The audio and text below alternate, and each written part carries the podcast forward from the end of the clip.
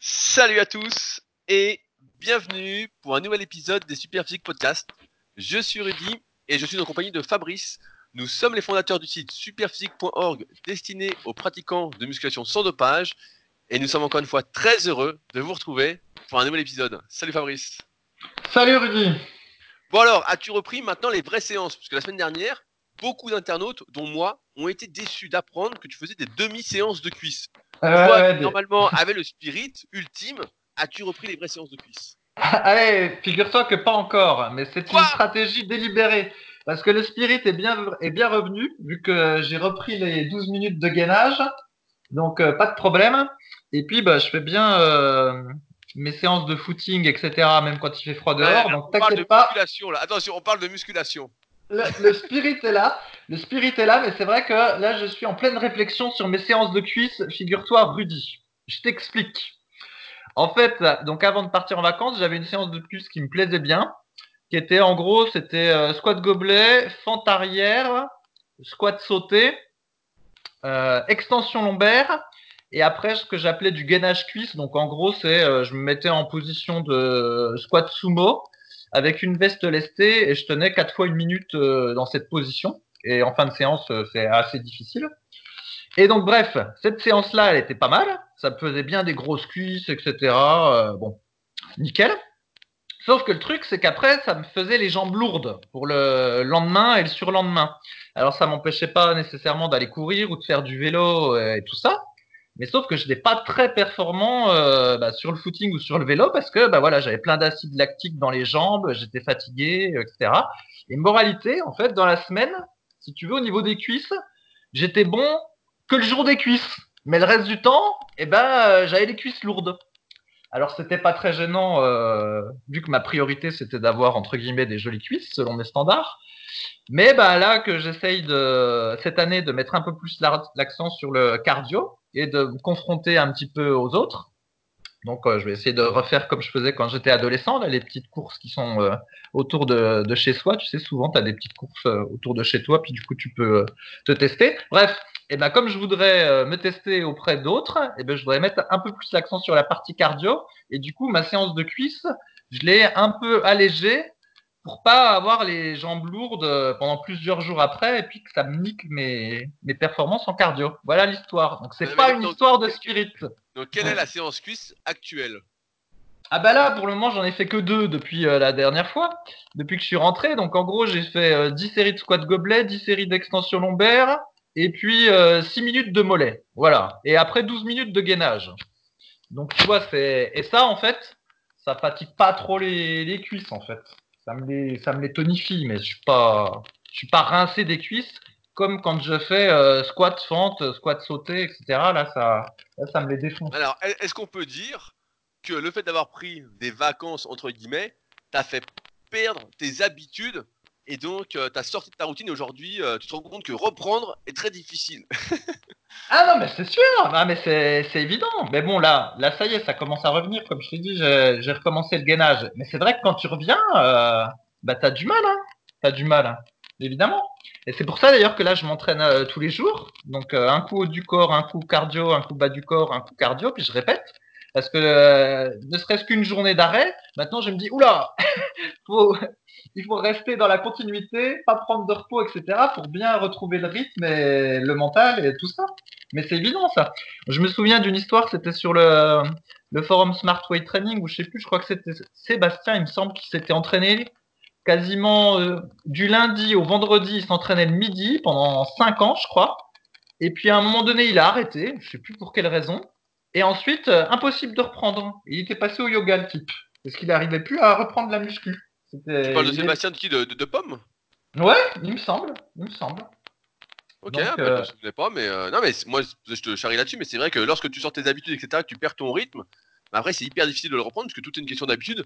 Vu que tu as mis en place de nouvelles habitudes, en plus là, vu que tu es parti longtemps, bah, c'est euh, compliqué de se remettre dedans. Et puis surtout, ça fait douter de ce qu'on faisait auparavant, si c'était le mieux. Alors que si t'étais pas parti, t'étais resté dans ton truc, tu serais pas posé toutes ces questions-là, et puis là, tu ferais une vraie séance de cuisse, quoi. C'est sûr, c'est sûr, c'est sûr. Hein. Ouais, c'est sûr. C'est sûr. Mais bon. Ah, On va voir. On va Ouais, voir ça. donc- j'imagine que tu n'as pas regardé notre excellente vidéo qui est sortie ce week-end sur YouTube concernant le dernier tournoi super physique où il y avait du squat avant et du rameur. Parce que ça, c'est une vidéo où il y avait du spirit et euh, du vrai dépassement de saut aux cuisses. L'as-tu regardé, Fabrice? Ah, bah, non, non, là en ce moment je regarde les combats de Georges Saint-Pierre, alors je peux pas tout faire. hein. Donc bah ouais, nous on a sorti le truc et euh, je rebondis là-dessus parce que c'est drôle parce qu'effectivement là on a fait les classements euh, sur le site clubsuperphysique.org et on a perdu énormément entre guillemets. Il y a beaucoup de personnes qui n'ont pas participé à ce tournoi-là parce que c'est le tournoi des cuisses, etc. Et que beaucoup de personnes ne font pas les cuisses et que en plus le squat avant en série longue, faut le dire, c'est euh, assez difficile. Hein, faut vraiment s'énerver, etc. Et on a perdu pratiquement euh, suivant les catégories. Donc à part les femmes et la grosse catégorie où je suis, on a perdu près la moitié des participants en catégorie espoir et en catégorie prétendant. Donc on a perdu, je sais plus, 20 ou 30 personnes au moins euh, en espoir et euh, une quinzaine de personnes euh, en prétendant. Ah, D'accord. Bah, peut-être, euh, peut-être que comme moi, ils ont l'objectif de faire un semi-marathon dans l'année, etc. Puis ils veulent mettre l'accent sur le cardio. Peut-être que c'est ça, Rudy. Eh, Mais tu viens d'annoncer un semi-marathon, c'est bien ce que j'ai entendu. Ah oui, oui, je l'annonce, je l'annonce sans problème. Ah, c'est un semi-marathon que tu veux faire? Je croyais que c'était le triathlon en fait. En fait, tu veux Ah courir bah, alors? je vais faire les deux, mec. Je vais faire les deux. Ah, bah alors, euh, qu'est-ce que tu vises comme temps au semi-marathon? Eh ben, si je veux, si je suis dans la logique de refaire ce que j'avais fait euh, quand j'étais euh, beaucoup plus jeune, eh ben, à 17 ans, j'avais fait 1h35, 1h35. Mais donc, euh, bah, je sais pas, je vais essayer de Là, faire c'est pareil. rapide, c'est rapide ça. hein? Ouais, ouais, bah, je m'étais entraîné pour. Bah, je- Est-ce que j'avais déjà raconté comment je m'étais entraîné? Parce que je peux te Ah, raconter. Hein. allez, ra- raconte-nous. Bon, bah allez, je te raconte. Donc en fait, euh, voilà, je faisais de la course à pied euh, comme ça, hein, euh, en amateur, pour me, distraire. Et puis un coup, je me suis dit, bah tiens, je vais m'inscrire au semi-marathon. Et donc j'avais acheté un livre, et euh, le livre avait une méthode d'entraînement un petit peu particulière. Il, fallait faire trois ou quatre fois dans la semaine des petites distances, et une fois tous les 15 jours, une grande distance jusqu'à dépasser largement la distance de compétition. Et donc c'était un truc un peu inhabituel parce que quand tu regardes les programmes d'entraînement euh, là sur internet, c'est, pas, ça ressemble pas à ça. Mais bref, et donc c'est ce que je faisais. Donc je faisais trois séances de 5 km dans la semaine. Donc tu vois, c'était pas beaucoup. Hein. Ça faisait euh, 5 fois euh, 20 minutes de euh, 3 fois 20 minutes de course à pied. Le dimanche, je faisais euh, une fois sur deux, soit 10 km, soit la séance très longue. Et en fait, la séance très longue, je l'ai commencé à 10 km. Et puis petit à petit, je passais à 12, 14, 16, 18, 20, etc. Et je suis monté à 26 km. Donc tout ça, ça m'a pris, euh, je sais pas, plusieurs semaines, plusieurs mois. Et comme à l'époque, il n'y avait pas Google Maps et tout le tralala, pour compter mes kilomètres, en fait, je repérais le trajet à vélo. J'avais mon petit euh, compteur et comme ça, je savais ma distance. Bref, et toujours est-il bah, qu'après, j'ai fait le fameux semi-marathon, qui n'était pas un semi-marathon difficile, hein, c'était essentiellement que du plat. Et euh, donc j'ai sorti le temps euh, 1h35, qui apparemment est un temps euh, pas trop mal pour un ouais, débutant en fait- semi-marathon. Moi, Ouais. je vois que ça fait 3h10 au marathon comme allure, et quand les mecs font 3h au marathon, je crois que ça fait près 15 km heure. Donc là, on peut dire que t'étais genre à 14 km heure quelque chose, quoi. Donc euh, c'est déjà rapide, hein. C'est déjà Ouais, rapide. C'est- C'est déjà bien, quoi. hein. C'était honorable et je me souviens mon prof de boxe, euh, parce qu'à l'époque je m'étais inscrit à un club de boxe, lui il avait fait en une minute, euh, il était entre Oui. 1,40 et 1,45 et à la fin il m'avait dit qu'en fait il visait le temps que j'avais fait. Donc euh, bah, j'étais euh, assez content. Donc on va voir si j'arrive à, à renouveler un, un temps comme ça, quoi. 1h35, 1h40, ce serait, ce serait pas mal, je serais content. Donc, mais Ouais, t'as- oui, t'as loupé ta vocation, quoi. ça va être l'année du, l'année du cardio pour moi, Rudy. Bah, c'est normal, quand on est vegan, de toute façon, la musculation, c'est terminé, hein. euh, faut le dire. hein. Faut, faut arrêter de baratiner les gens, faut le dire. Quand on est vegan, euh, les muscles, c'est terminé. La force aussi, le spirit, tout est foutu, quoi. Il reste plus que l'endurance, hein. Ah, on verra, on verra. Euh, bah, je me permets de rebondir rapidement sur une question qu'on a eue de Métaux 2. Donc, euh, je rappelle que dans ces podcasts, pour ceux qui sont nouveaux, on répond aux questions qui sont posées sur les forums Superphysique. Donc, superphysique.org puis forum, qui sont les plus vieux forums du web en musculation, qui ont plus de 20 ans maintenant. Euh, et donc, euh, on répond aux meilleures questions. Et là, a une question de 2 qui pose souvent des bonnes questions, euh, qui aimerait notre avis sur sa séance de cardio. Donc, voici sa séance de cardio. 5 fois 500 mètres au rameur avec 3 minutes de pause entre chaque série. Il prend 10 minutes de pause. Il fait 30 minutes de course à pied sur tapis à 12,5 km heure. Donc pas si mal. 10 minutes de pause et ensuite il fait 30 minutes de montée d'escalier. Je suis content de ma séance car elle est épuisante et j'arrive globalement à progresser dessus chaque semaine, sauf à la première série de rameurs. Je fais mes premiers 500 mètres en 1 minute 37 depuis maintenant quelques mois. Lors de ma dernière séance, j'ai fait 1 minute 37, 1 minute 47, 1 minute 48, 1 minute 51, 1 minute 52. Globalement, j'ai à progresser sur l'ensemble de 5 séries, mais pas moyen de faire moins que 1 37. Existe-t-il des exercices d'assistance qui, en progressant dessus, permettraient aussi de progresser au rameur Sinon, que changer dans la partie rameur? Merci d'avance. En parlant de ça, je te conseille, Fabrice, d'acheter un rameur si tu te mets au cardio.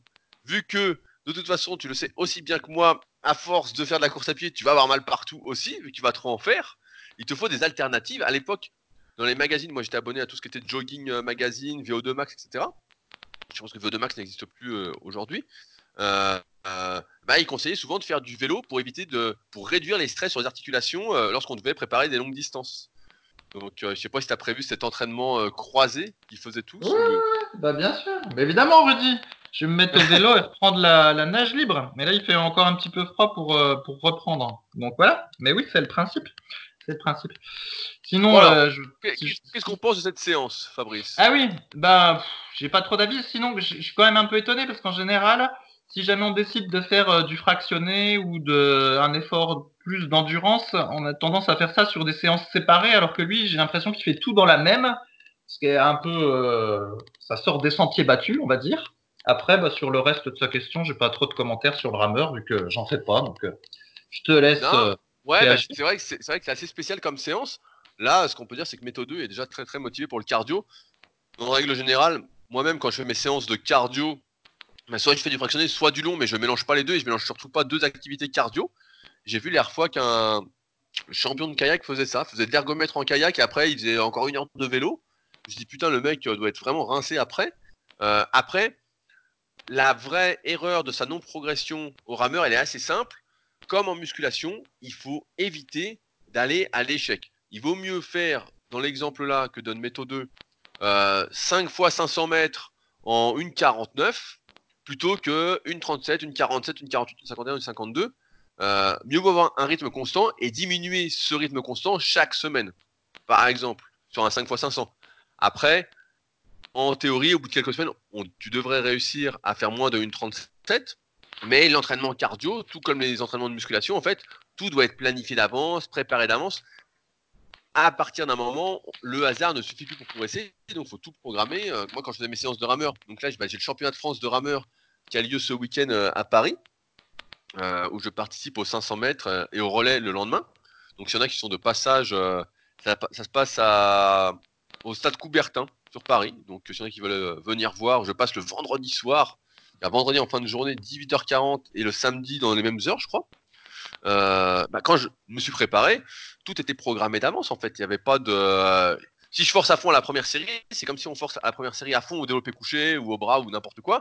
À la deuxième série, on fait forcément moins bien. Et on sait bien que aller à l'échec forcer à fond, ben, sur le court terme, ça peut marcher de temps en temps.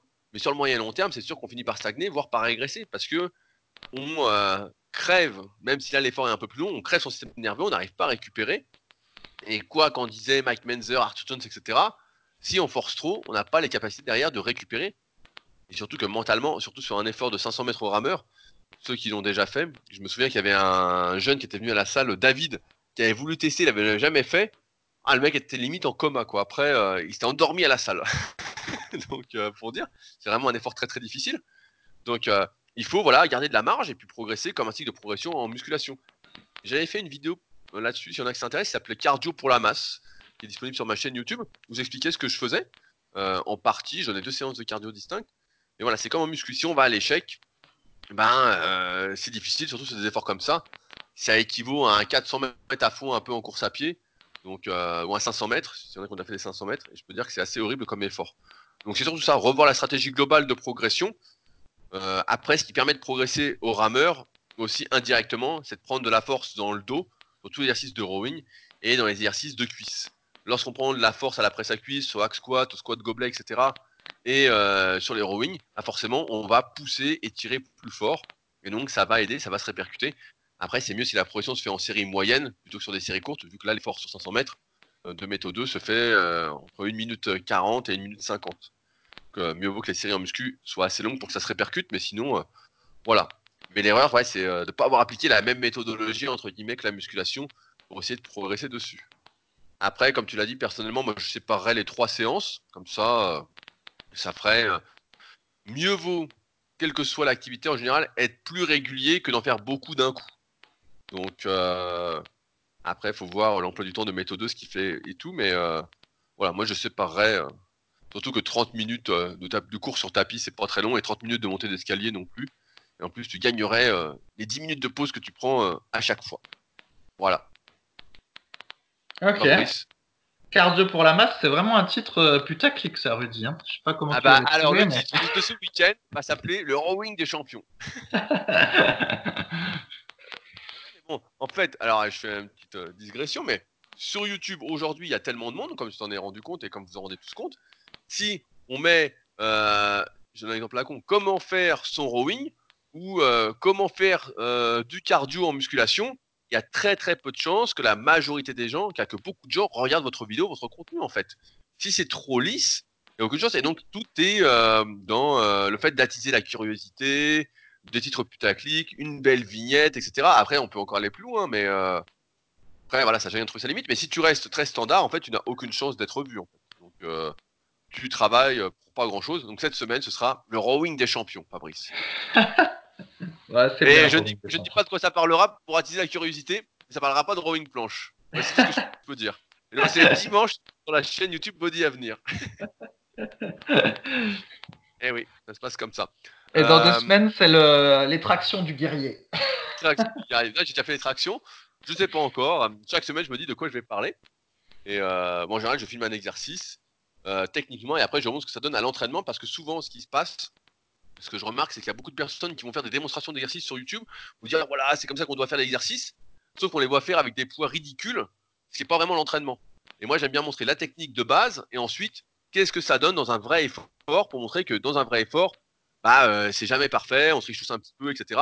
Voilà, qu'est-ce que ça donne en vrai euh, concrètement? Parce que sinon, euh, c'est sûr qu'à 6 ou 8 kilos, quel que soit l'exercice, tout le monde est hyper strict, hein, à moins de débuter complètement tout le monde est parfait, quoi. Mais ça, ça donne pas de muscle, on le sait bien, il faut forcer. Et quand on force, bah forcément, ça peut pas être euh, le plus académique possible. Celui qui vous dit ça n'est qu'un menteur qui s'entraîne pas vraiment ou qui doit ses muscles à autre chose que qu'à sa naturalité, quoi.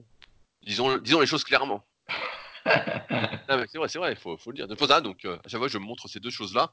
Comme ça, au moins. Euh, j'ai vu que récemment, on avait été critiqué sur une vidéo j'avais fait avec Kylian, Morgan et Anto, justement, sur la technique d'exécution, alors que moi, je trouvais qu'on était plutôt bien.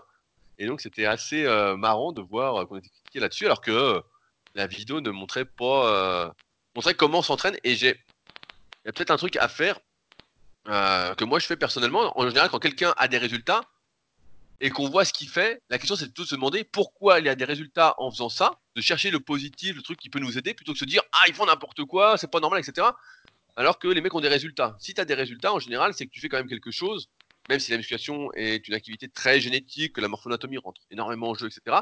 Il n'en reste pas moins vrai que lorsque ça fait 10-15 ans que tu t'entraînes, ben, euh, si tu as des résultats, c'est que tu fais pas n'importe quoi en, règle générale. Surtout si tu progresses un petit peu chaque année, euh, c'est que tu fais fondamentalement des choses qui sont bonnes pour toi. Donc, euh, ouais, ouais. Ben, mais moi, c'est un, drôle d'état d'esprit, quoi, en fait, de beaucoup. Hein.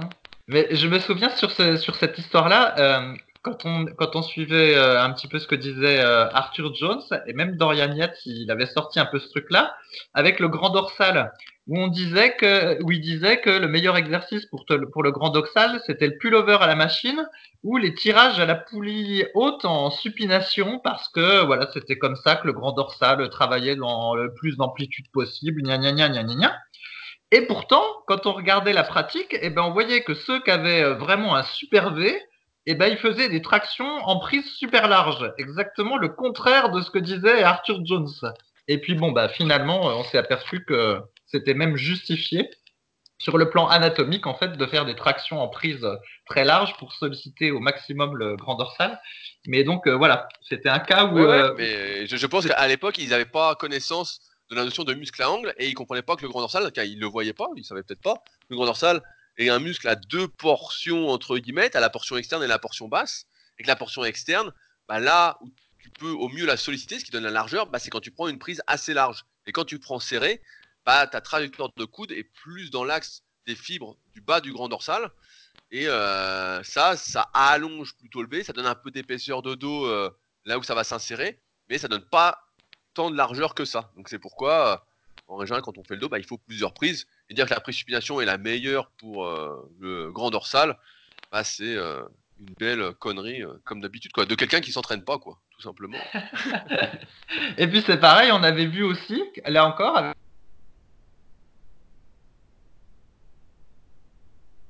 qui en fait action prise large partielle, eh ben c'était euh, hyper efficace pour le gros dorsal. Alors là aussi, ça contredisait la théorie euh, qu'il faille faire des mouvements en amplitude complète, etc., etc. Et puis c'est après, en réfléchissant, après avoir vu la pratique comme ça, qu'on euh, a été capable d'expliquer pourquoi. Donc on avait fait un, raisonnement inductif. Voilà. Oui, mais en, général, c'est comme ça qu'il faut réfléchir. C'est plutôt se dire pourquoi la personne a des résultats comme ça en faisant ça plutôt des bons résultats, comment ça se fait? Et là, le, coup d'extraction partielle, il est assez simple à comprendre.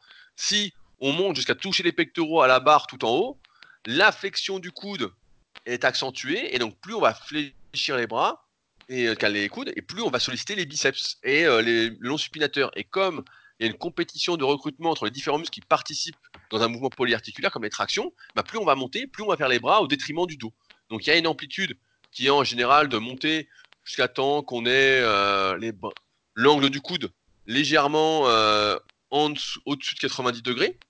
de monter en général, ça dépend de la longueur d'avant-bras, mais en gros monter jusqu'au nez, jusqu'au jusqu'à toucher le menton sous la barre, bien tirer sous la barre, qui fait qu'on va rester sur le grand dorsal en minimisant le euh, travail des bras. Alors que plus on va monter, voilà, c'est pour ça que des fois qu'on peut lire des conneries du style les tractions ça se fait comme ça, et ça se fait comme ça pour faire quoi? C'est ça. Dans chaque mouvement, on peut avoir la même réflexion ça sert à quoi de faire le mouvement comme ça si euh, on veut travailler euh, en connaissance de cause, on va dire? Mhm. Donc voilà. Euh, on passe à une question suivante. Question de Katono.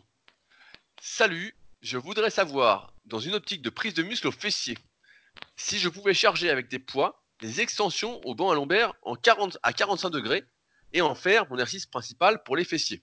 J'ai normalement du hip thrust, en plus, mais le matériel et la place à disposition m'empêchent de le faire à l'heure où je m'entraîne. Je suis dans une petite salle communale. Merci. Fabrice, toi qui es un, un professionnel des extensions au banc à lombaire, est-ce que, tu prends, des fessiers avec cet exercice-là? Eh bien, en fait, ça va dépendre des gens. Alors, bah, du coup, on va faire un, rappel. Donc, il y a deux, il y a deux types d'extensions lombaires. Donc, il y a celle euh, où le banc, bah, il est euh, complètement horizontal, et puis il y a celle à 45 degrés.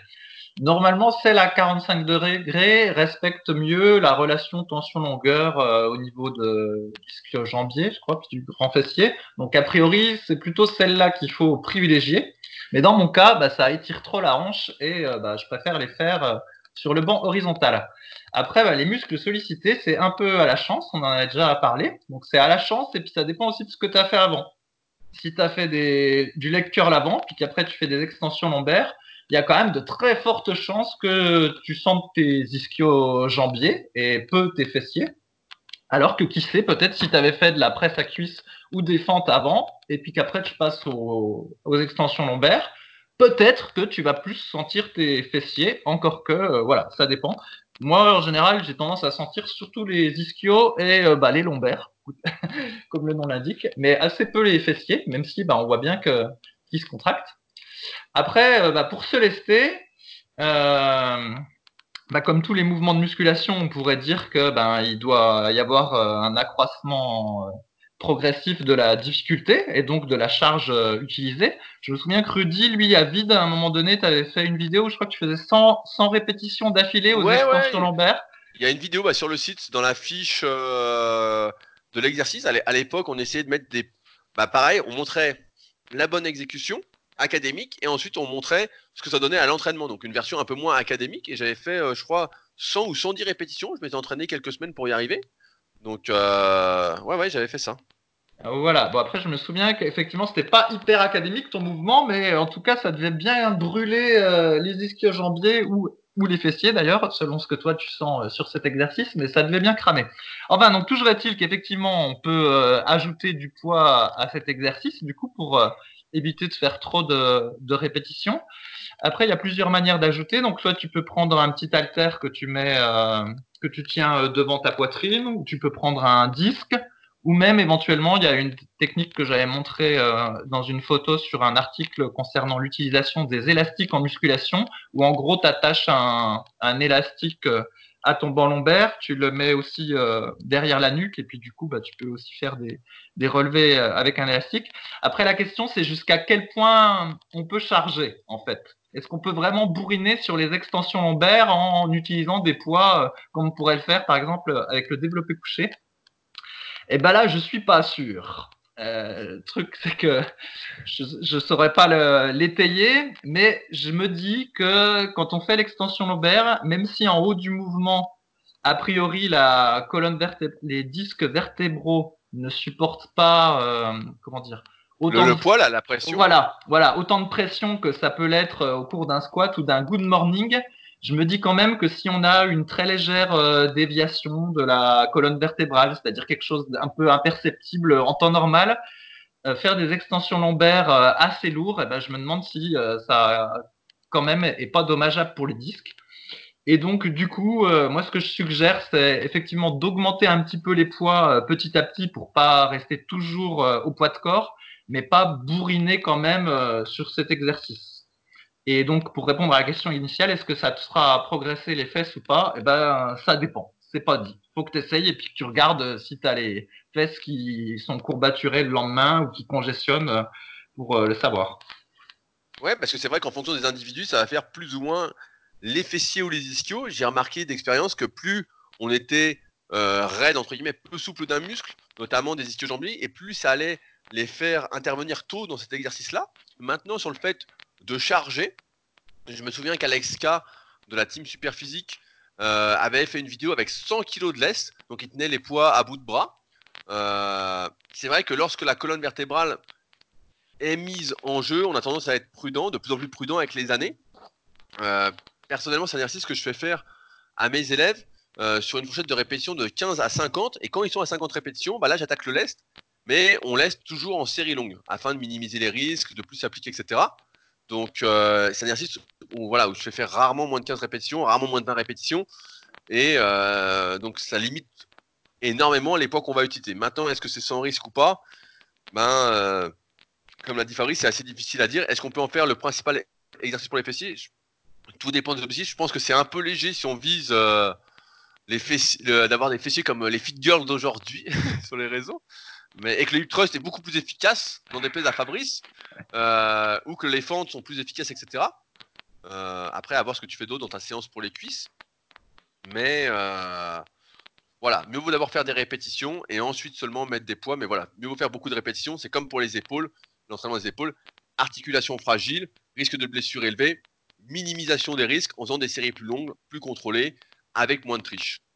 Voilà ce qu'on peut dire sur le sujet. Mais je pense que voilà, faut pas compter là-dessus pour avoir euh, un super fessier entre guillemets. Euh. Pour ça, il faudra suivre la formation super physique euh, ischio-fessier qui sera bientôt disponible sur la formation super physique, bien évidemment. est-ce que tu est-ce que tu sens tes lombaires, toi, aux, extensions lombaires? Parce que je me souviens qu'il y avait eu un débat à un moment donné, puisqu'on est dans le podcast, on peut en discuter. Il y en avait qui disaient que bah, du coup, les lombaires se contractent que de manière isométrique, hein, si tu as le, dos qui reste strictement droit durant tout le mouvement, et qu'en fait, pour qu'il y ait une véritable contraction des lombaires, il fallait que ton dos se courbe en bas du mouvement et qu'en même temps, il se redresse. Euh, pour être droit en même temps que tu fasses l'extension, euh, en même temps que tu te relèves. Enfin, voilà, tu combines à la fois une flexion du dos, comme, comme euh, l'inverse d'un crunch, et en même temps la, montée. Est-ce que tu as déjà fait ça et quel est ton avis? On avait appelé ça les enroulements-déroulements euh, voilà, au, banc à lombaire. Donc il y a une fiche sur le site superphysique.org.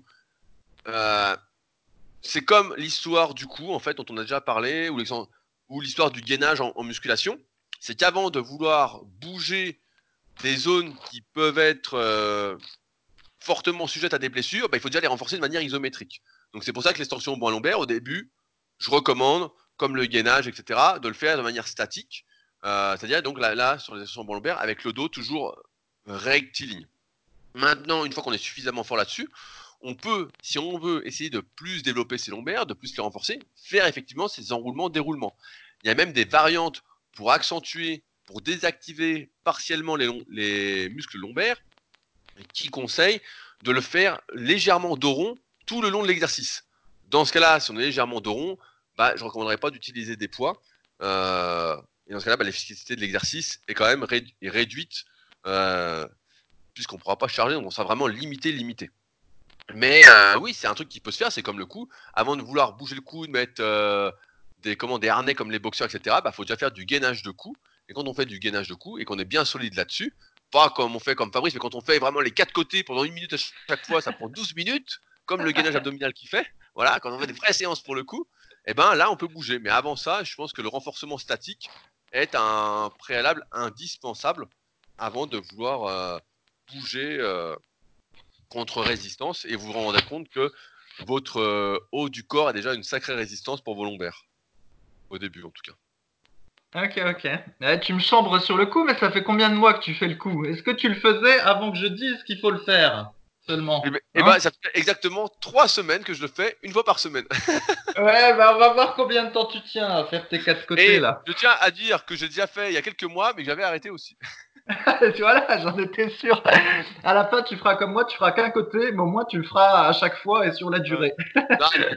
non, non, c'est un bon truc de fin de séance. Ça permet, euh, tu finis la séance, t'as l'impression d'avoir la tête posée sur un truc solide, quoi. C'est vraiment. Euh, je me prends pour Mike Tyson à la fin, quoi. Euh, le même coup, quoi.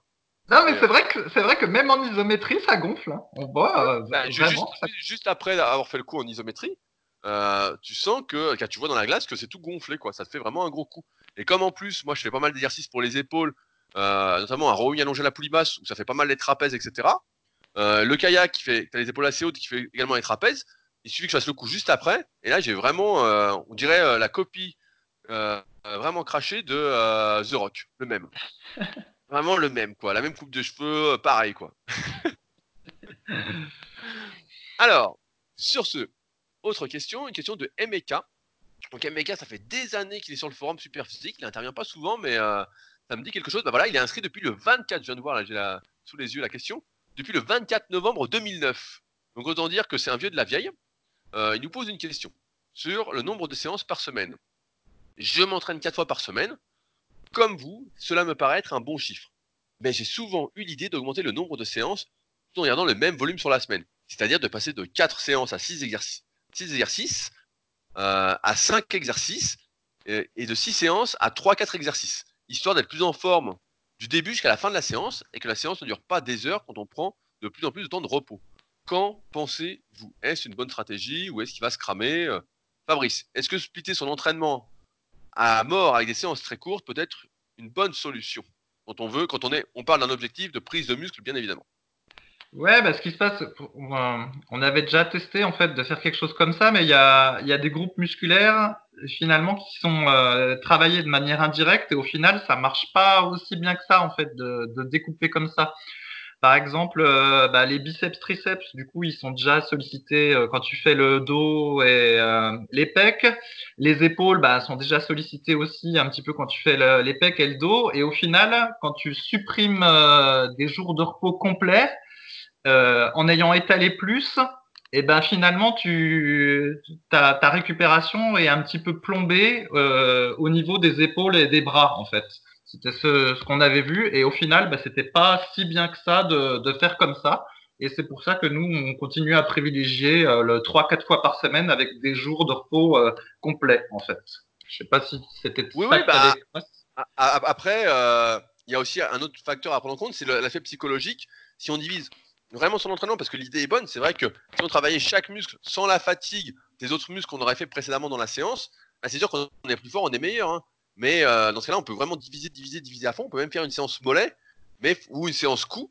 Euh, donc on peut faire des séances vraiment, etc. à fond. Il y avait un bouquin qui s'appelait, bah, tu t'en souvenir, Big au-delà du possible de Léo ah Costa. Bah, T'en parles à un podcast sur deux de ce bouquin, tellement il t'a marqué. Moi, j'aime bien. Franchement, c'est une très bonne lecture. Alors, c'est vraiment, il y a vraiment beaucoup, beaucoup de conneries, mais euh, il est très, très agréable à lire et franchement, euh, j'espère Fabrice que tu testeras le rebond protéique. Il faut manger de la viande, mais bon, pour une fois, tu pourras tester le rebond protéique. Il faut manger 600 grammes de protéines sur une journée. Euh, grâce à ça, tu peux prendre jusqu'à 4 kg de muscle en 10 jours. C'est marqué, c'est noir sur blanc, hein, donc je compte sur toi. Et enfin bon, un, livre qui se lit vraiment super bien et qu'on avait tous essayé quand il était sorti à l'époque. On s'est dit, ah, ça a l'air génial, faut faire ça, nanana. Et dedans, il était expliqué à prendre avec des pincettes que lorsqu'on faisait des séances de 30-35 euh, minutes, et eh bien en fait, on récupérait très vite de ces séances. Mais c'était à la base écrit pour, euh, c'était basé sur des comment l'entraînement des haltérophiles dans les pays de l'Est, je crois c'était pas les, les Russes peut-être, un truc du style. Euh, et, ils disaient- et donc c'était bien adapté à eux parce qu'en fait ils faisaient 35 minutes, tac tac tac, dans la journée ils faisaient 35 minutes. En fait c'était des sportifs de haut niveau qui étaient en plus dopés, etc. Donc toute la journée ils pouvaient s'entraîner. Et c'est vrai que quand on fait 30-35 minutes d'un effort, bah, on récupère assez rapidement, surtout quand c'est des efforts de courte durée, etc. Maintenant, c'est vrai que pour la plupart des individus qui ont un travail, etc., euh, qui ont une vraie vie, etc., bah voilà, on peut pas s'entraîner matin, midi, soir. Euh, surtout qu'à chaque fois, il bah, faut s'échauffer, faut se remettre dedans, euh, faut aller à la salle, faut faire le trajet, etc. Donc c'est quand même assez difficile. Mais sur le principe, c'est sûr que c'est bien. Mais comme l'a dit Fabrice, c'est assez compliqué parce qu'imaginons que vous ayez, ça fait longtemps que vous entraînez, donc MBK, bah, ça fait plus de 10 ans que tu t'entraînes, vu que ça fait plus de 10 ans que tu es sur le site, donc je sais pas si tu as arrêté entre temps, tu as fait des coupures ou pas. Mais ce qu'il y a, c'est que si tu fais une séance biceps à fond, bah, euh, tu vas pas récupérer deux, en 2-3 jours et après euh, faire le dos à fond, etc.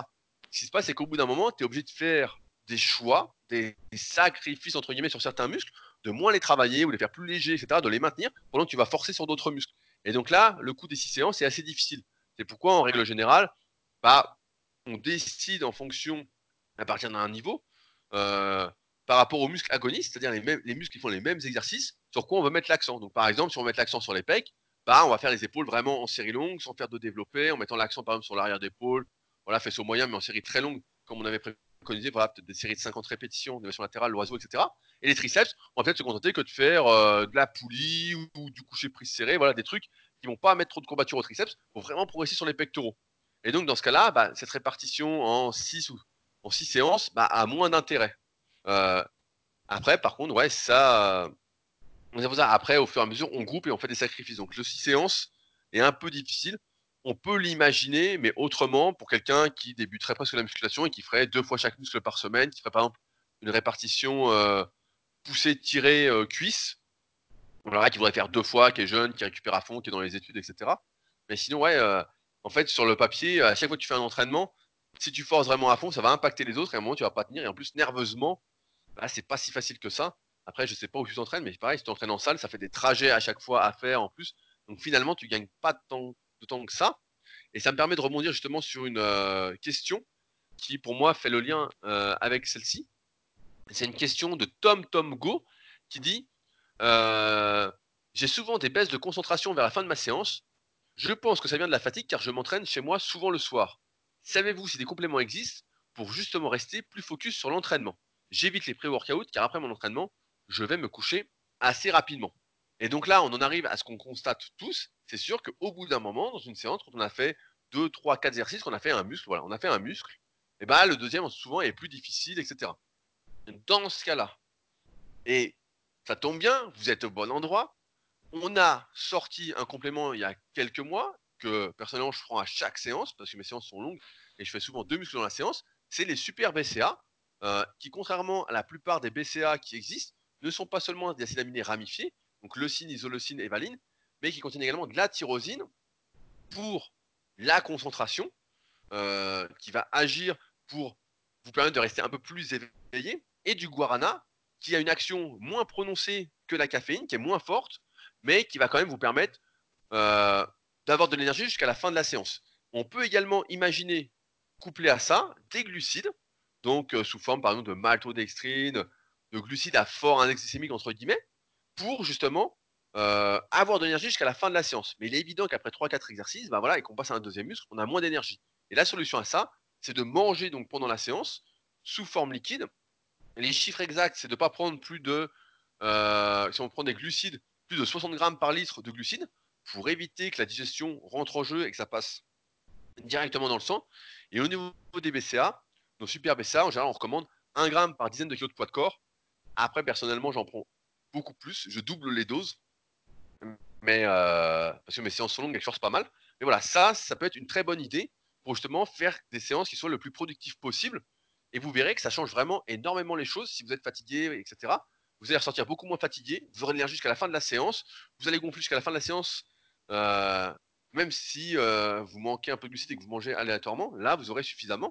Et après, rien n'empêche de faire plusieurs bouteilles si vous buvez vraiment beaucoup pendant la séance. Mais voilà, ça, ça peut être une solution pour justement rester sur l'idéal qu'on recommande pour la majorité des personnes, à savoir les 4 séances par semaine. tout en ayant le maximum de productivité durant celle-ci.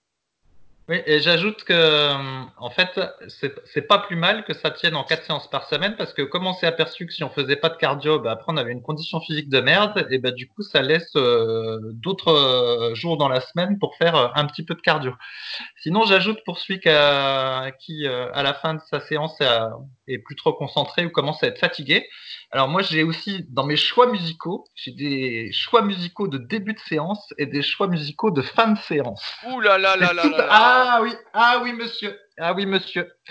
Et donc les musiques de fin de séance ne sont pas les mêmes parce que justement c'est là que j'ai besoin d'un regain d'excitation entre guillemets. Et donc ce n'est pas les mêmes. Donc euh, à voir à lui aussi qu'il adapte ses musiques. et donc, bah, est-ce que tu peux nous donner justement des exemples de musique? Des exemples de, musique Ah ben non, ça va être dur à donner. En fait, ce qui, ce qui se passe, c'est que j'ai euh, converti en MP3 des vidéos de motivation, d'entraînement de muscu que j'ai trouvé sur YouTube. Et puis, bah voilà, il y en a que j'écoute en début de séance et il y en a que j'écoute euh, en fin de séance. Voilà, tout simplement.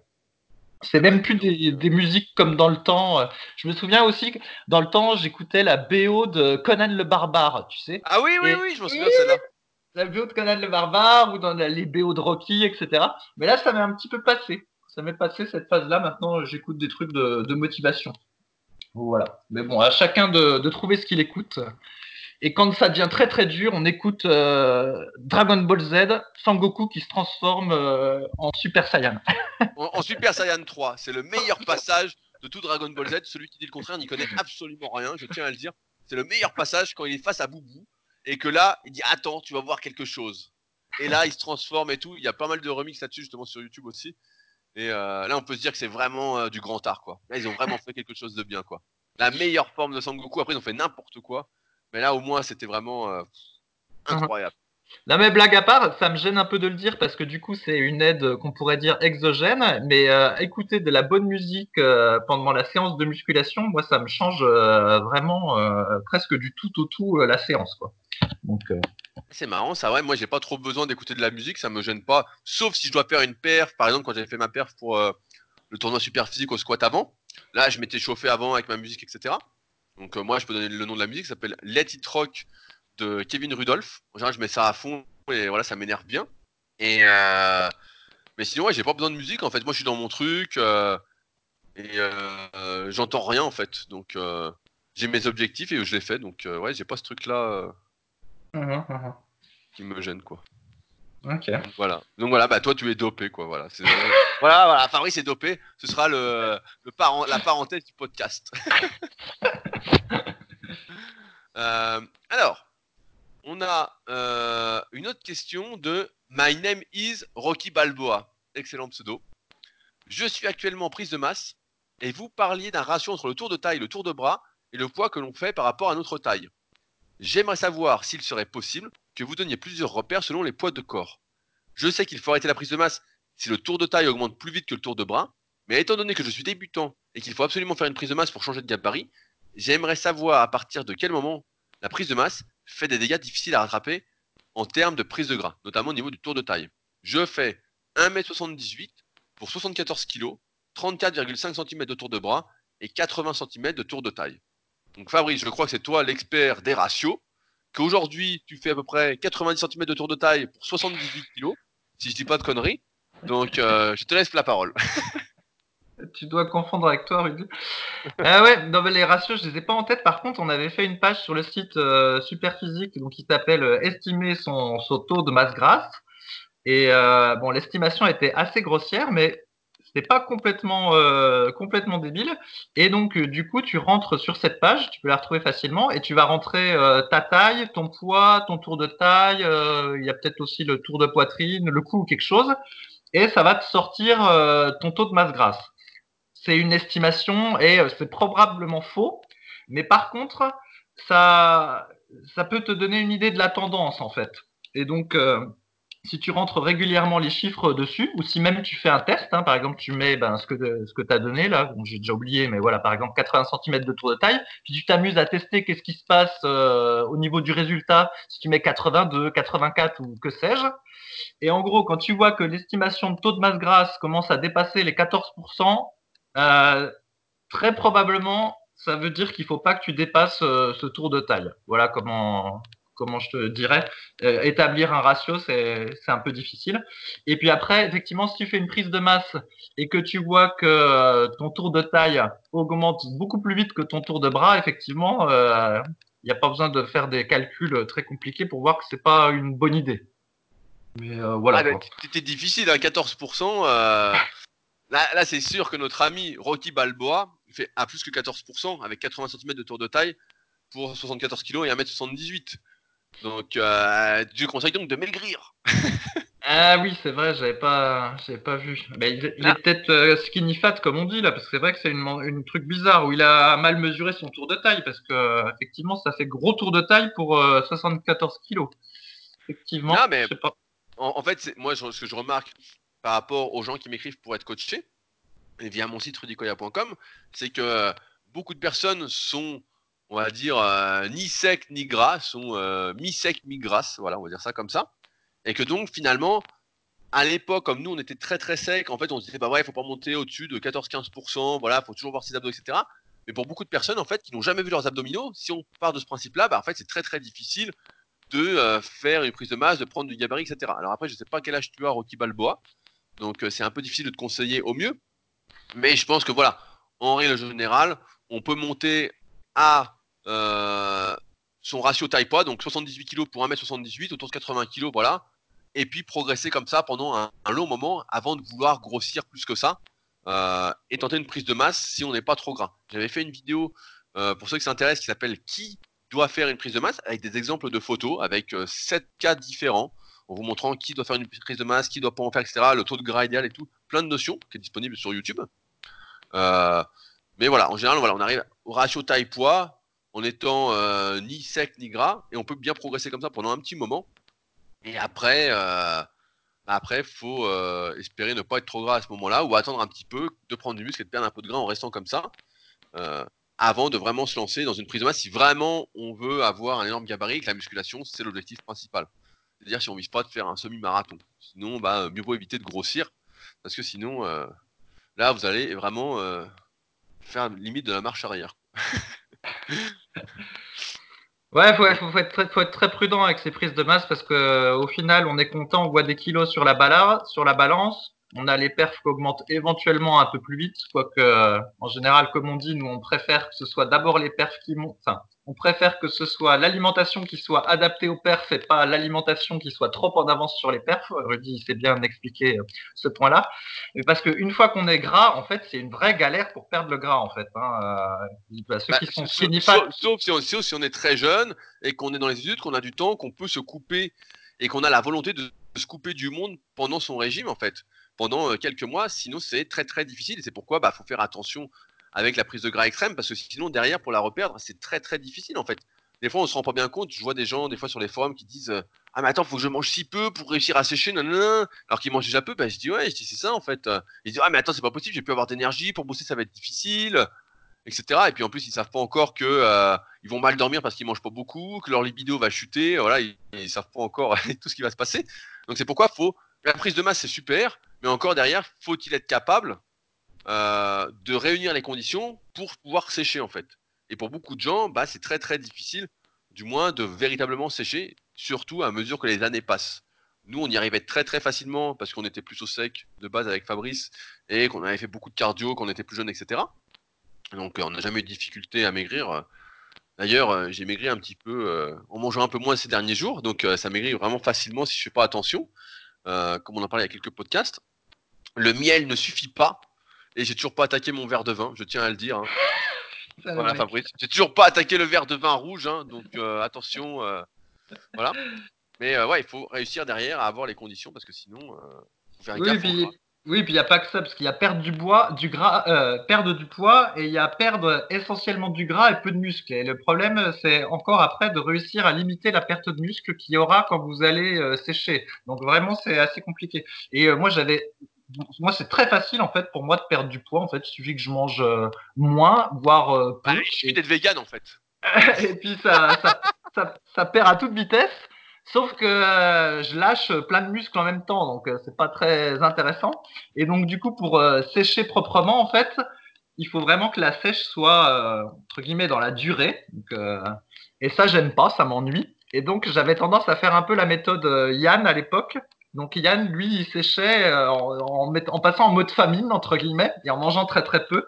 Mais comme lui, il est assez doué, il perdait pas beaucoup de muscles, alors que moi, ben, j'avais tendance à en perdre plus, en fait, si je faisais le mode famine.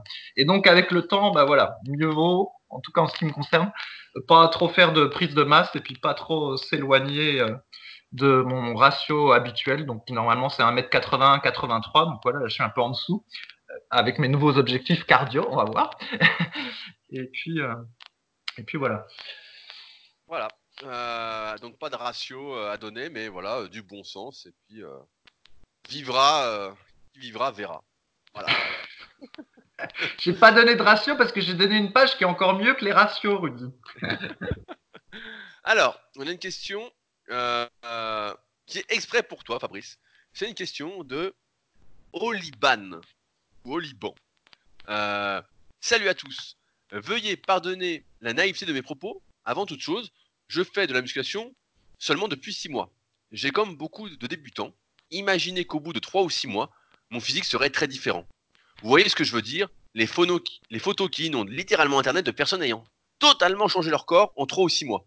Sachant que je fais 1m81 pour 96 kg, avec 24% de body fat, des poignets de 20 cm et des chevilles à 28 cm, c'est sacré cheville, hein. c'est vraiment des grosses chevilles. Je, ne suis pas d'apparence gros du tout, mais plutôt déjà un peu musclé. Sachant aussi que je m'entraîne trois fois par semaine. Voici ma question. Ces mecs qu'on voit en photo sont quasiment tout maigres et deviennent musclés. L'idée est donc que si on est maigre, on prend plus vite car se voit plus vite et qu'on peut plus vite forcer son muscle à grossir. Serait-il donc possible que j'ai des résultats peu visibles, car étant déjà musclé, il me faut plus de temps pour atteindre une intensité qui ferait grossir mes muscles Parce que si j'ai gagné en force et que visuellement j'ai un tout petit peu changé, ben c'est pas foufou non plus. Merci de votre bienveillance. Fabrice, c'est pour, pour toi, c'est décrété.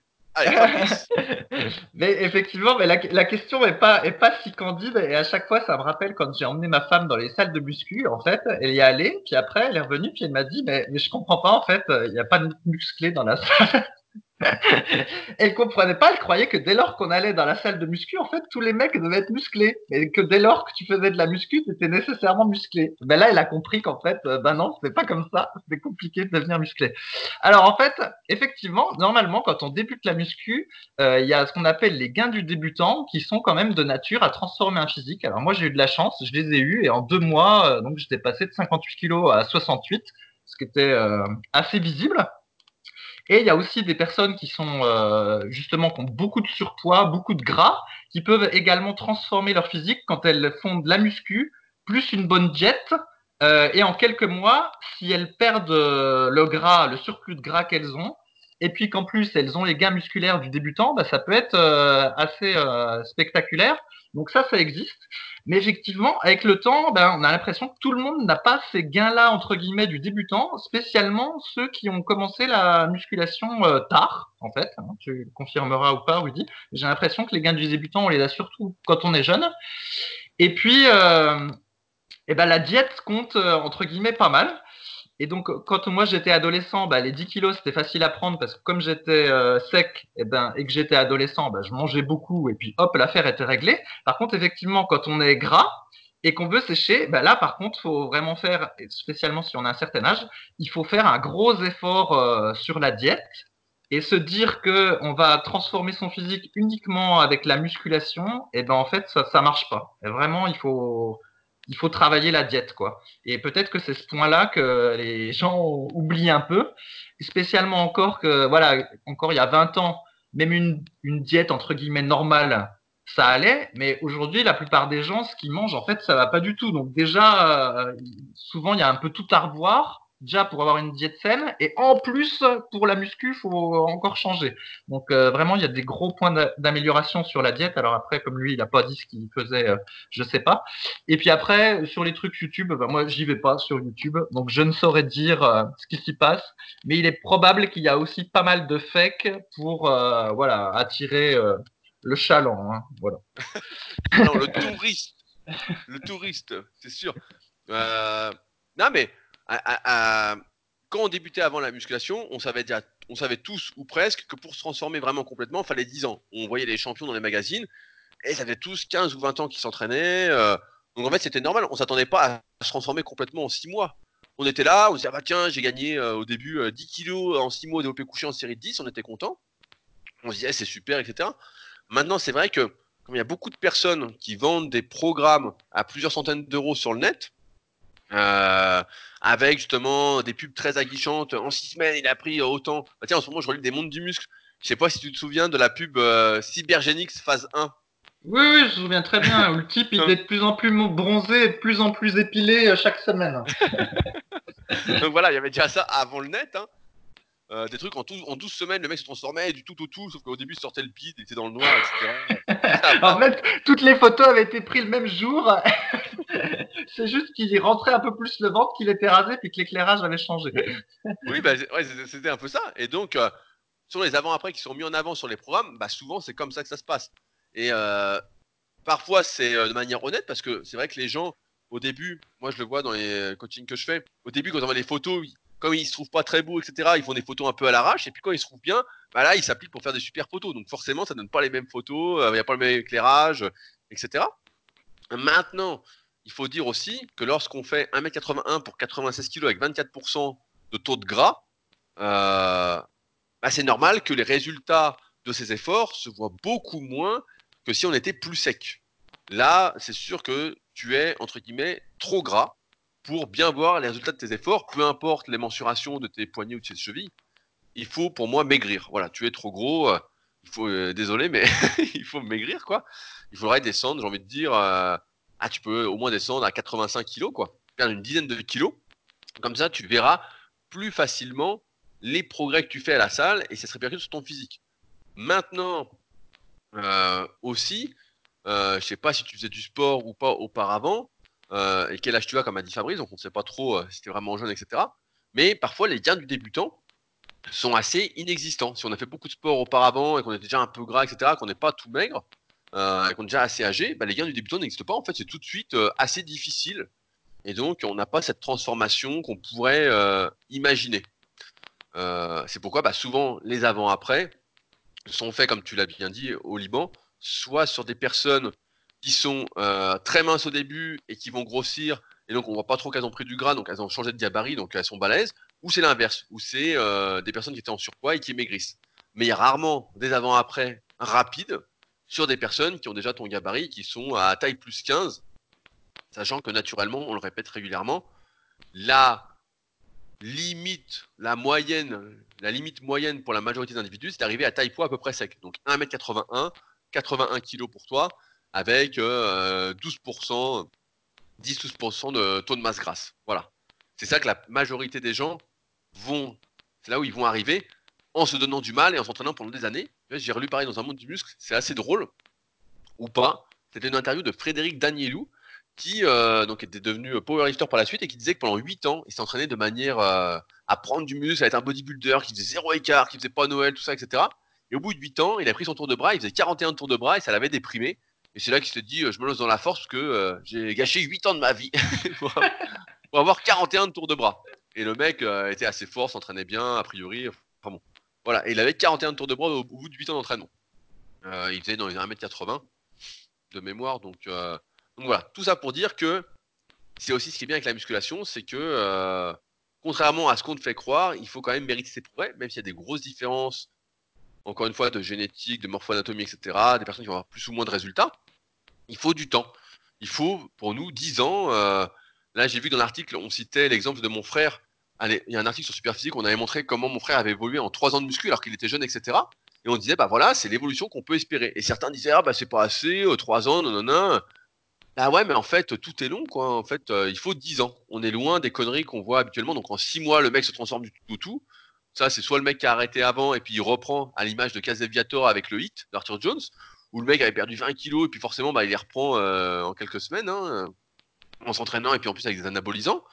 Euh, mais sinon ouais c'est 10 ans en fait. Euh, c'est pas c'est pas 6 mois, c'est pas 3 mois, c'est pas un an.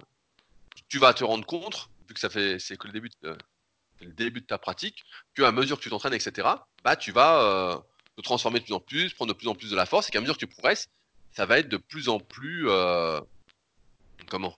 De plus en plus difficile. En plus, je lis, là je suis en train de lire le topic en même temps, que tu as une vie de famille chargée, des bébés, donc forcément niveau sommeil et récupération, c'est un peu compliqué. Euh, donc déjà, tu vois, tu réunis pas tous les facteurs et tu parles pas d'alimentation comme euh, a dit Fabrice. Donc on sait pas trop comment tu manges. Et je lis aussi que tu as une discopathie en L5 L1 au niveau lombaire. Donc euh, prudence, prudence. Donc effectivement, t'es pas dans les meilleures dispositions possibles pour progresser, etc. Et je rajouterais que le programme que tu as mis sur le site, si tu nous écoutes, est euh, particulièrement euh, exotique et que je Ah. t'invite à utiliser euh, soit les programmes disponibles sur le site superphysique.org, soit utiliser l'application SP Training pour plus de clarté et une aide à la progression de séance en séance. Oui, c'est vrai que ouais, Ça, c'est des mots qu'on aime bien, exotiques et perfectibles. Comme ça, euh, les gens disent pas de même de nous parce qu'on a été trop agressif en disant euh, ton programme c'est de la merde. Donc non, maintenant on dit perfectible ou exotique. Et comme ça, ouais, pour ouais, le mieux, bah, euh, dans le meilleur des mondes. Ouais, attends, juste un truc. Tu, donc, tu parles de la transformation là en 10 ans, etc. Mais donc, euh, et tu déprimes les foules. Pour une ah fois, c'est moi, euh, qui, la c'est vérité, moi la qui vérité. vais, c'est moi qui vais être optimiste. En fait, euh, ce que j'appelle les gains du débutant, moi, c'est une transformation où, par exemple, euh, une crevette comme j'étais, qui va avoir euh, 30 cm de tour de bras et peser euh, 58 kg, en quelques mois, elle va prendre 10 kg puis passer de 32 bras à 33, par exemple. Alors ça reste petit, puis si on met des photos, la transformation paraît pas euh, spectaculaire en photo, mais en fait visuellement c'est une transformation énorme. Dans un cas, tu étais la crevette chétive et déjà après, euh, voilà, tu te, tu te, tu te muscles un petit peu. Et donc, euh, je sais plus moi, en deux ans ou quelque chose comme ça, j'avais pris 20 kilos, j'étais passé de 30 cm de bras à 36, et en gros ça m'avait complètement transformé. Alors évidemment, c'est à des kilomètres euh, des athlètes pros ou même des, des types que, un peu connus que tu peux voir sur YouTube. Mais néanmoins, en termes de confiance en soi, conditions physiques, etc., il y a bien eu une transformation. Et donc, lui aussi, il peut avoir sa transformation. Et avec les données qu'il donne, en fait, je pense que c'est simple. Il faut qu'il revoie son programme et très probablement, il y a un gros effort à faire au niveau de la diète. Et une fois qu'il aura perdu 10 kilos, bah là, ça va le, il sera transformé, en fait. Il faut qu'il oublie ce qu'il a vu sur YouTube. Voilà. Ouais, ouais, bah le, le programme est égratigné. Hein. Mais non, justement, je pense que ceux qui sont gras, même si effectivement ça peut paraître paradoxal avec ce que j'ai dit tout à l'heure, parce que j'ai dit que c'était difficile à perdre le gras, mais par contre, bah, du coup, il y a une marge entre guillemets qui est déjà de perdre tout le gras. Et ça, c'est une grosse transformation quand tu as un gros bide et puis tout d'un coup tu vois tes abdos, tu vois. Là, c'est de la transformation. Et c'est possible, hein. Ça a rien d'extraordinaire en fait, euh, T'es perdre. sûr parce que moi en 2020 on m'a dit que si on n'avait jamais vu ses abdominaux on pouvait pas les voir. Ouais, ouais, bah, tu, tu fais la diète, tu vas courir et tu les verras les abdos. C'est pas si difficile, hein. Donc euh, non non mais ouais en fait après moi je trouve pas ça déprimant 10 ans mais dans n'importe quelle activité il faut euh, des années des années de toute façon. Tu parles de ta progression moi je me souviens que j'ai commencé je faisais 28 de tours de bras et que à 18 ans juste avant mes 18 ans donc 3-4 ans après je faisais 39. Donc tu vois j'avais pris 10 cm de bras en 4 ans et pour illustrer ensuite en 3 ans j'avais pris plus que 1 cm par an j'étais arrivé à 42 et puis après, euh, bah, j'ai pu mesurer pendant, euh, je sais pas, euh, au moins 5-6 ans et euh, j'avais pris 1,5 cm par an. quoi. Oui, oui, j'entends bien, Rudy, mais déjà de passer de 28 à 39, en fait, ça fait 30% d'augmentation. Et puis par rapport aux autres gens, Ouais. du coup, tu étais déjà, entre guillemets, meilleur que 95% des gens. Donc euh, il y a transformation. C'est sûr qu'après, si, il faut pas se baser sur les modèles qu'on voit un, un peu partout, quoi, c'est tout. Ouais. Là, moi, je suis déçu, hein, je croyais pouvoir faire Olympia rapidement. Moi, je voulais gagner Olympia, quoi. Je suis dégoûté, quoi. Je suis archi dégoûté. Là, tu m'as déprimé, quoi. 28, 28 à, 30, à 36 cm, moi, je m'entraîne pas. Hein. Je préfère rester chez moi. hein. Si c'est pour ça. euh, Attends, bon, on m'a dit que j'allais être énorme, quoi. Alors, on va finir avec une petite dernière question qui m'intéresse aussi. Euh, une question de Charlot18 qui pose souvent des questions sur le forum. Euh, je viens vers vous car depuis deux ans que je m'entraîne, j'ai très peu progressé sur mes exercices de biceps. Je fais lundi pec, épaule, biceps, le mardi les jambes, jeudi dos, épaule, triceps. Je fais deux exercices pour les biceps, du curl incliné en série de 10 à 20 répétitions et du curl pris marteau en série de 10 à 20 répétitions aussi. On m'a toujours conseillé sur le forum de travailler en série de 10 à 20 répétitions. J'ai recommencé un cycle en juillet, J'arrive plus ou moins au même stade où je galérais avant de recycler et c'est très dur. Je viens de faire 4 x 13 à 11 kg au curl incliné et 4 x 20 à 11 kg au curl marteau. Je pense encore progresser un peu en série de 10-20, mais j'ai quelques questions. Vu mes faibles charges, je ne ferais pas mieux de baisser mon ma fourchette de répétition. Est-ce que je pourrais rajouter un exercice de biceps le jeudi? Si oui, dans quelle fourchette de répétition? Fabrice. Ouais, ben, c'est un peu compliqué. C'est vrai qu'il a l'air. A. Non, c'est vrai, il a l'air de faire bien, tout ça.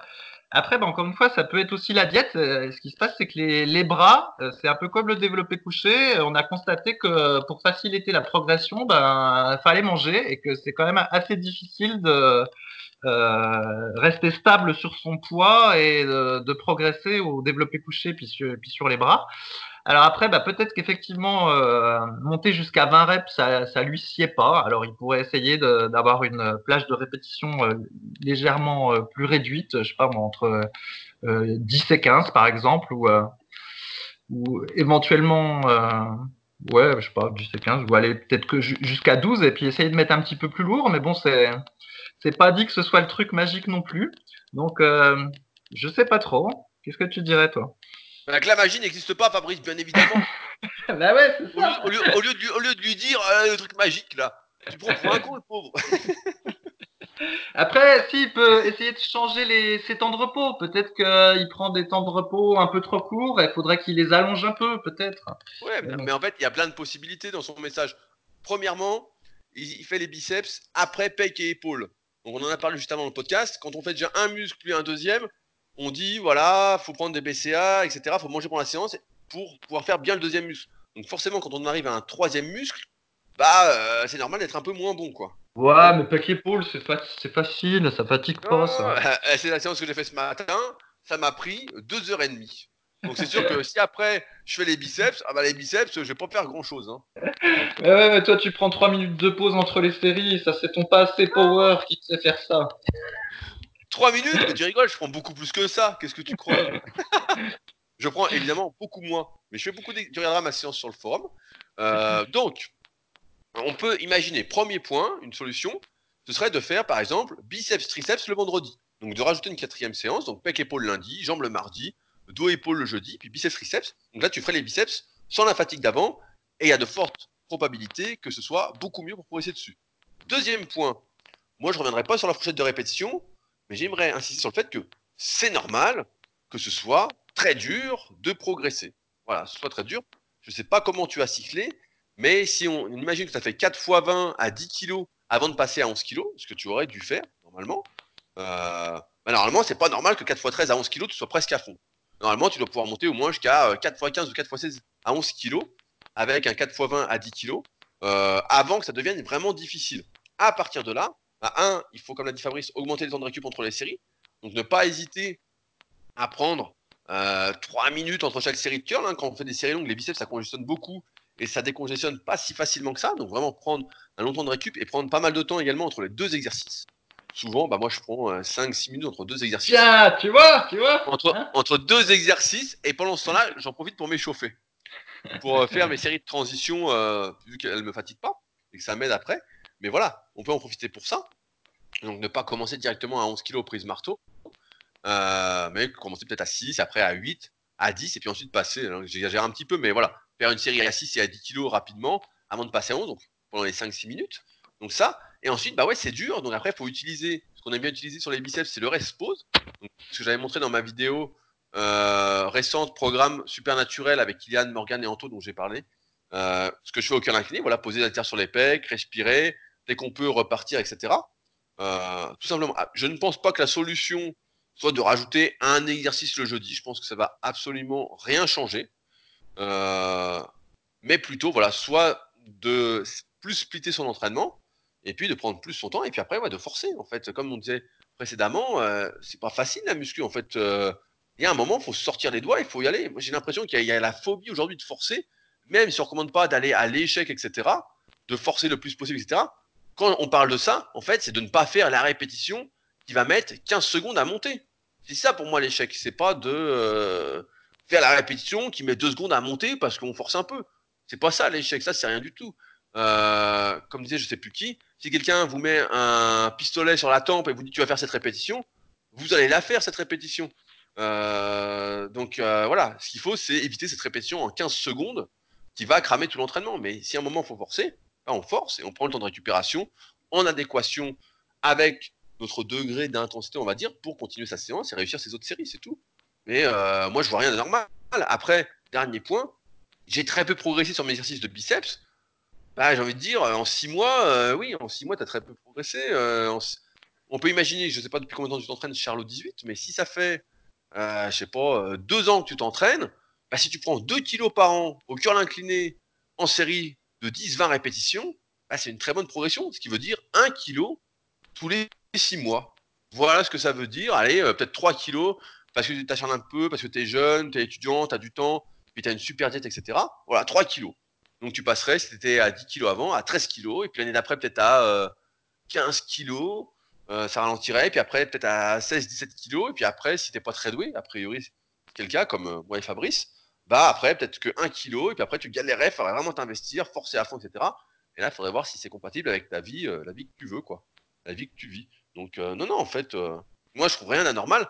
Je pense, encore une fois, comme l'avant-après, dont nous parlait au Liban avant, ça sort complètement de, de la réalité, en fait. Et donc après, on est perdu, on se dit, bah, c'est pas normal, je progresse pas assez vite, je fais pas. Je sais pas, euh, moi, tout me paraît euh, assez normal de mon expérience, mais c'est vrai que quand on était gamin, même quand on voyait la Cybergenix phase 1 dans, dans les magazines, on n'y croyait pas. On voyait bien qu'on nous prenait pour des cons. Maintenant, les avant-après sont beaucoup plus euh, crédibles, en fait, quand on n'y connaît rien. et donc, on se dit, ah bah, c'est ça la norme, c'est comme ça que ça se passe maintenant, etc. Sauf que, bah non, c'est pas comme ça que ça se passe, et j'ai envie de dire, tant mieux. Voilà. Fabrice, tu veux conclure quelque chose? Non, non, bah oui, comme tu vois, j'étais un peu embêté pour répondre, mais effectivement, tu as, résumé la chose en fait. C'était normal. bah oui, c'est normal, il faut sortir les doigts, mon gars. Tu veux des biceps? Bah, vie biceps Et t'as pas parlé de l'alimentation, mais euh, je pense que les bras, c'est un peu comme le développé couché. Euh, ça aide de manger, mais ah bon, après, c'est toujours pareil. À trop manger, après, on voit plus ses abdos. Mais bon, c'est un muscle qui est difficile à prendre euh, si on mange peu. Quoi. Ah oui, oui, même si on grossit pas, au bout d'un moment, tu te souviens dans les Flex Magazine, les Muscle and Fitness, etc., donc des trucs qui n'existent plus maintenant, euh, ils disaient que pour prendre 2,5 cm de tour de bras, ça allait prendre 4,5 kg de poids de corps. Voilà, ils disaient, c'est ça pour prendre des bras. Et c'est vrai que si tu grossis pas, passer les stades de débutant, bah, des bras, euh, t'en prends pas tant que ça. Quoi. Tu prends un demi centimètre par an, un centimètre. Euh, bah, nous, aujourd'hui, bah, zéro. zéro, et puis des fois, on se dépouille et tout, on se dit, on va prendre, et puis on prend rien. Et puis, on se fait mal. Alors, on se dit, euh, et si on faisait pas un semi-marathon? Ah, le salaud Tu utilises toujours les trucs que je dis pour me chambrer contre moi. Je tiens à dire, Fabrice, que tu seras sponsorisé, je l'espère, par Super Physique pour euh, cette épreuve et qu'elle sera retransmise en direct sur le site, hein, avec une GoPro sur la tête. Nous, ah ben, voulons vivre la course. je succère le sponsoring sur le deuxième semi-marathon et déjà voir le premier ski donne, hein, pour pas humilier Superphysique si jamais il m'arrive un mauvais coup. Oh, putain. J'espère que tu nous diras où c'est que des supporters puissent venir t'encourager au bord de la route. Hein. Ouais, non, je suis un guerrier, moi j'ai pas besoin d'encouragement. Oh, putain. La musique sera interdite pendant le semi-marathon. bon, bah, sur ce, on va conclure là, donc pour euh, cet épisode super physique. Je rappelle que pour ceux qui veulent aller plus loin par rapport aux conseils qu'on donne, que nous avons écrit chacun un livre, Musculation avec Alter pour Fabrice et le guide de la musculation au naturel, qui sont disponibles sur Amazon.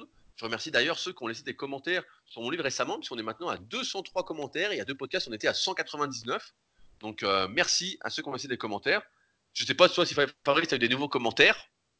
Non, moi ça plafonne à 73 commentaires et 78 évaluations. Donc bien que ma moyenne de notes soit meilleure que celle de Rudy, euh, bah, je n'ai pas de nouveaux commentaires. Et en plus, euh, je suis moins bien classé dans les ventes que Rudy, comme quoi il n'y a aucune justice.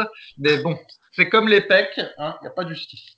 Ah mais ça t'es que t'as pas mis de photo de toi en double page, c'est pour ça. C'est sûr que c'est pour ça. Euh, également, pour ceux qui sont intéressés d'en savoir plus de manière gratuite avant de se procurer nos livres, je rappelle que j'ai écrit une formation gratuite sans engagement à destination des pratiquants de musculation sans dopage que vous êtes, je l'espère. et qu'elle est accessible directement en lien dans la description du podcast, accessible depuis toutes les plateformes. Et si vous avez des questions, eh ben, n'hésitez pas à utiliser les forums Superphysique. Comme vous voyez, on se fait un plaisir de répondre dans la bonne humeur avec nos super anecdotes. Sur ce donc, on se retrouve la semaine prochaine pour un nouvel épisode. Salut à tous Salut